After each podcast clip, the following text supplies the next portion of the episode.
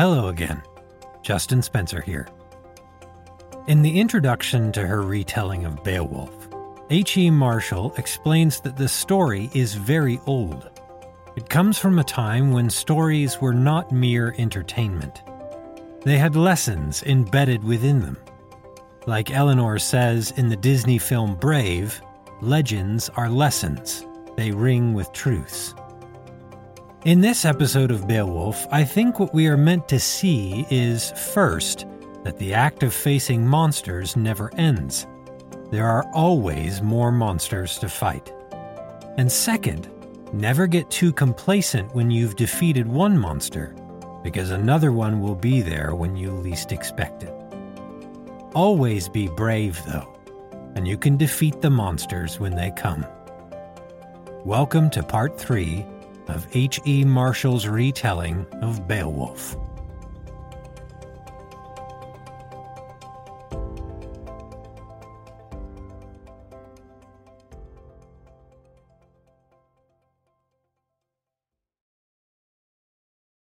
Chapter 5 How the Water Witch Warred with the Dane folk. And now, while the people came and went, marvelling and praising the skill of him who had overcome the goblin, men and women hurried hither and thither, making gay the hall. The carving and gem work was much broken and destroyed by the fearful combat which had taken place within. The roof alone was quite unhurt, but beautiful tapestries gleaming with gold and colours were hung upon the walls, Silken banners and embroideries were spread upon the benches until the whole hall glowed in splendour. Then came the king with all his knights and nobles to the great feast which was prepared. Never was there more splendid banquet. Hart Hall from end to end was filled with friends, and laughter and rejoicing sounded through it. Then, when the feasting was over, Hrothgar gave to Beowulf rich presents. A splendid banner he gave him richly sewed with gold, a helmet and a coat of mail, a sword the hilt of which was all twisted gold. Eight splendid horses, too, were led into the court about the hall. Their harness was all of gold, upon one was a saddle gaily decorated and finely adorned with silver. It was the saddle upon which Hrothgar himself rode when he went forth to battle. All these the king gave to Beowulf, and much wealth besides, and to his companions also, the mighty heroes who were with their master, great treasure was given of swords and gold also, for the man whom Grendel had slain, Hrothgar ordered that much gold should be paid. Then, when the present giving was over, the minstrel took his harp and sang. He sang of love and battle and of the mighty deeds of heroes. The singing ceased, and the noise of laughter and merriment burst forth once more Around the board, the cupbearers carried the wine in vessels wondrously wrought. Then came Queen Wealhtheow forth once more, clad in splendid robes, wearing a golden crown upon her head, bearing in her hand a golden cup.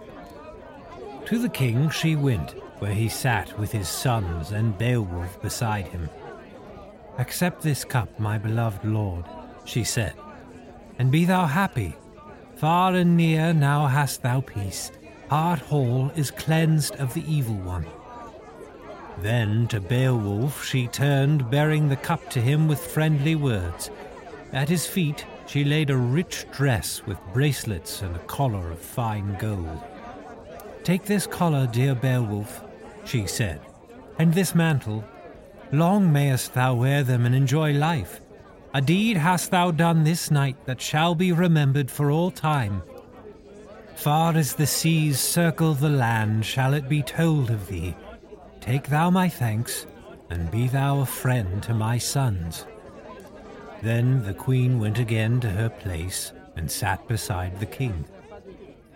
Once more there was a song of laughter throughout the hall until the shadows of evening fell.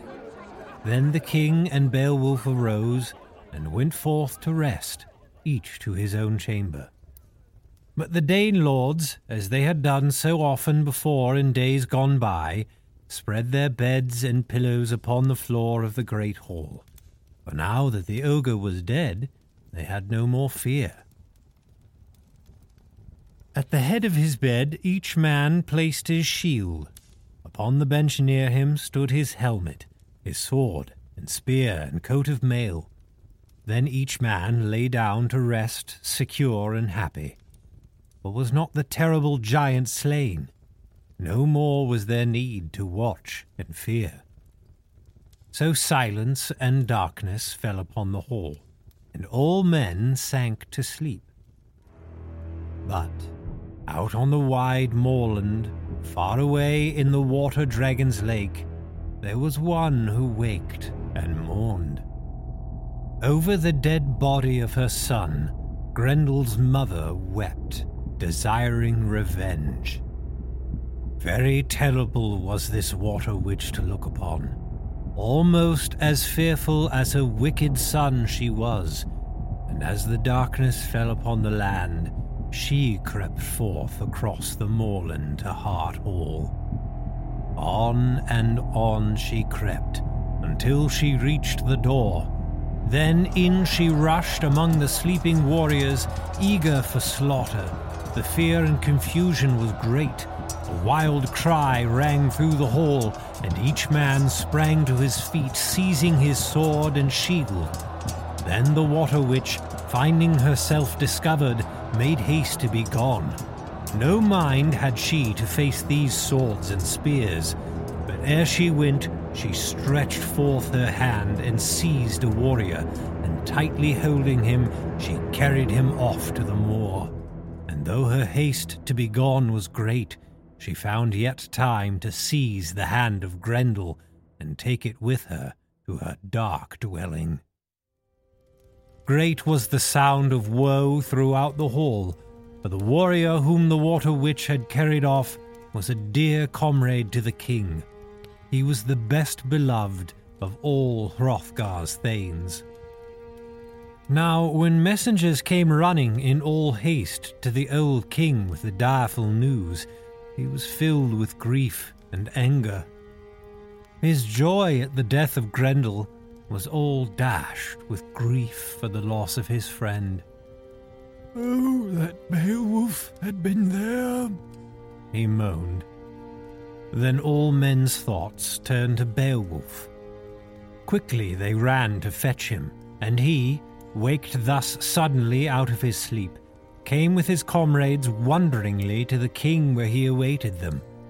The sun had not yet risen, and all the hall was dim in grey shadow, as Beowulf and his men marched through it, breaking the stillness with the clang of their weapons and armor. My lord king, said Beowulf as he reached the gift seat, hath the night not passed fair and pleasant with thee? Is some evil chance befallen that thy messengers seek me thus early?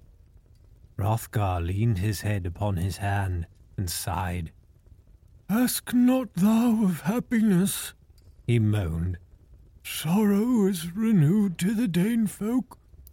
My dearest comrade is dead, my friend and counsellor.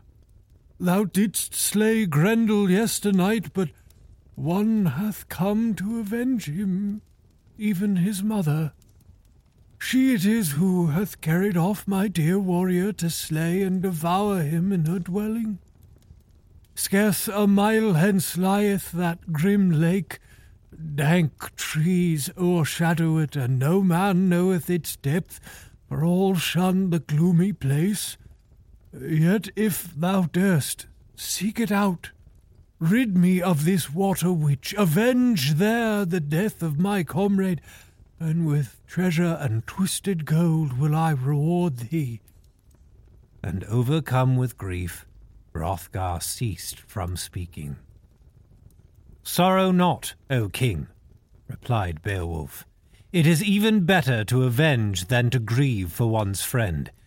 To each of us must death come, and well for him then who hath done justice while he yet lived. Arise, O king, let us see quickly the track of Grendel's kin.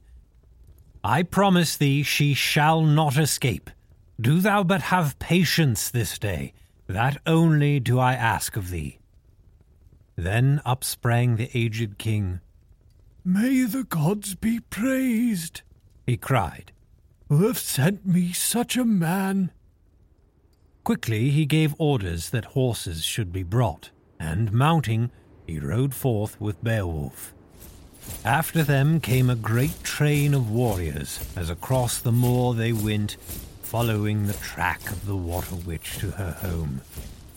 By rocky gorges and lonely ways over the murky moor they went, following always the gory track of the foe. At length they came to the place where gloomy trees hung over red and troubled waters. Upon the bank lay the head of that Dane warrior, Hrothgar's dear friend, and at the sight of it the knights were again filled with woe. Upon the dark water there swam strange sea dragons, many kinds of snakes and savage worms. But when they saw the company of Danes upon the bank and heard the blast of the war horn, they fled swimming away, diving into the depths. Ere yet they vanished, Beowulf drew his bow and shot one of them. Then quickly with boar spears and hooks the warriors drew him to land, and as he lay there dead they gazed in wonder upon the grisly monster.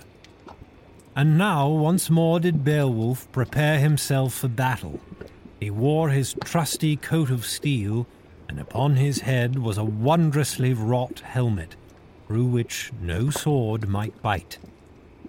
Then, as Beowulf made ready, Hunferth came to him. In his hand he bare an ancient and famous sword named Hrunting. The edge of it was stained with poisonous twigs and hardened in gore. Never had it failed a man who carrying it went forth to ways of terror and war. Many valiant deeds had it wrought. And now Hunferth, remembering how he had taunted Beowulf, and in sorrow at the memory, brought the famous sword to the Goth hero. Hunferth himself durst not venture his life amid the waves to do the deed, and thus fame was lost to him. But he was now eager to aid Beowulf, and the Goth, who thought no longer of Hunferth's taunting words, received the sword right gladly. Then Beowulf turned to King Hrothgar. I am ready, O prince, he said, for my journey. Let me but first call to thy mind what we have already spoken. If I for thy need lose my life, be thou a friend to my fellow thanes, and do thou also send the treasure which thou hadst given unto me to my king, Hygelac. Then by that gold may he know that I did fight manfully, and found in thee a noble rewarder. But to Hunferth I pray thee to give the curious war sword which is among thy gifts, for he is a right noble warrior. With his Hrunting I shall work renown, or death shall take me.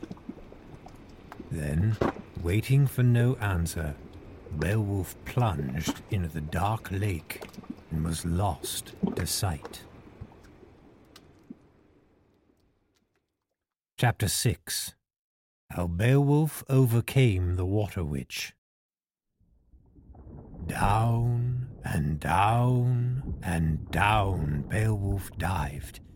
It seemed to him that he dived for a whole day's space ere he reached the bottom of that dark lake.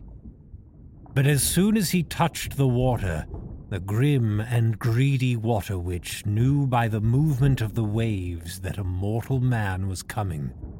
So she made ready to seize the daring one in her horrid clutches. No sooner then did Beowulf near the bottom than he was grasped by long and skinny fingers. The fingers crushed him and tore at him, but so strong and trusty was his coat of mail that the water witch could in no wise hurt him. Then, seeing that she could not so easily as she had hoped harm him, she dragged him into her dwelling, and so fast was Beowulf in her clutches that he could not unsheath his sword. As the water witch dragged Beowulf along, wondrous sea brutes followed them. Beasts they were with terrible tusks, shining scales, and sharp fins. With these they attacked the hero so fiercely that his armor was rent, yet he was unwounded. At last the water witch reached a great cave.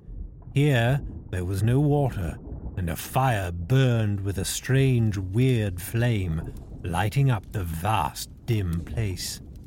Then, by the pale light of the goblin fire, Beowulf saw that it was no other than Grendel's mother, the water witch, who held him, and he knew that the time for battle had come.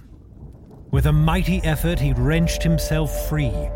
Then, drawing the sword Hrunting, which Hunferth had given him, he dealt with it many great blows, but all his strength was vain. Hrunting, so famous in many battles, was useless against the Water Witch. No harm could the warrior do to her. Then in wrath, Beowulf threw the shining blade upon the ground. He would trust no more in weapons, but with his hands alone should he fight. Seizing the water witch by the shoulders, he dragged her downwards, but she grappled with him fiercely. Then was there a fearful fight in that dim hall, deep under the water, far from all hope of help.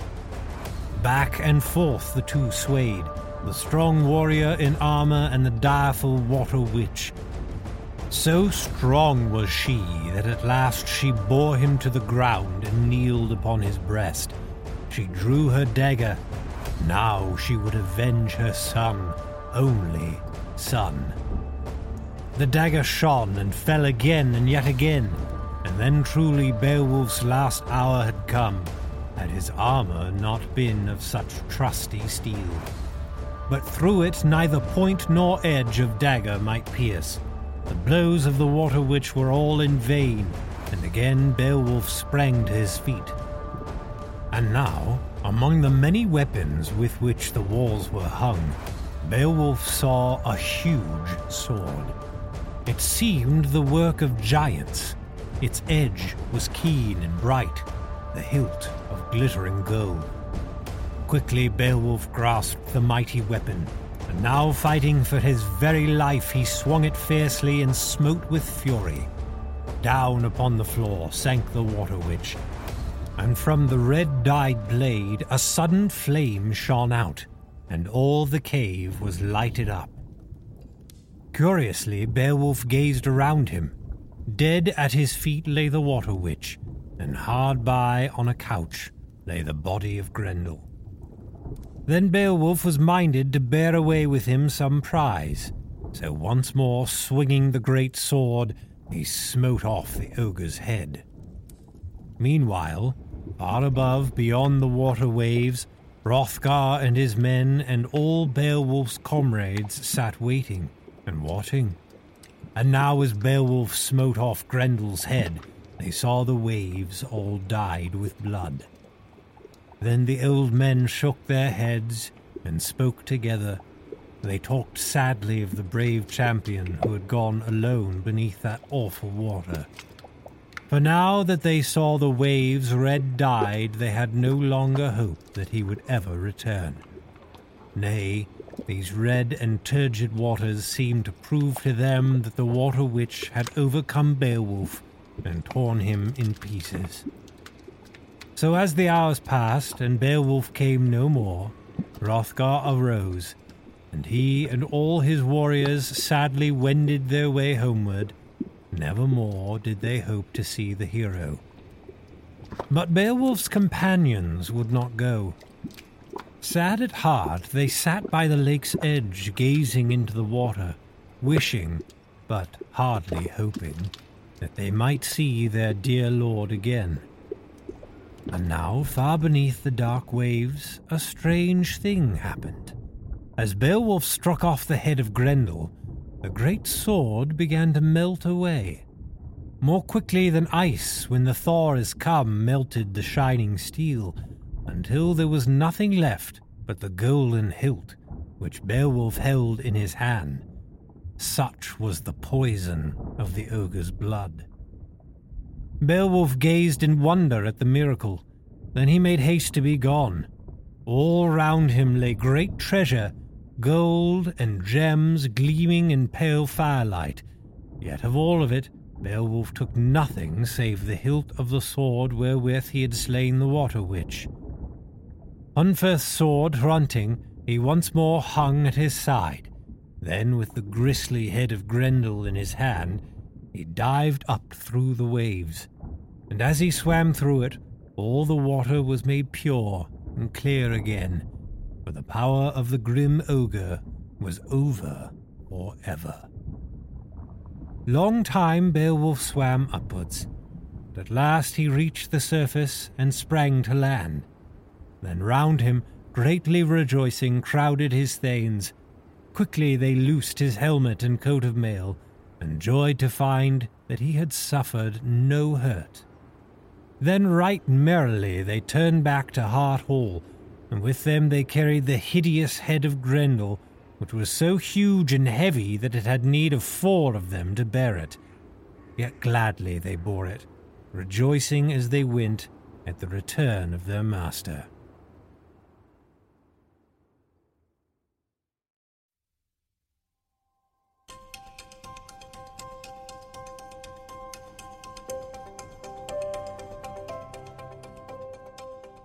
Thank you again for continuing to join us for each episode of Storylight.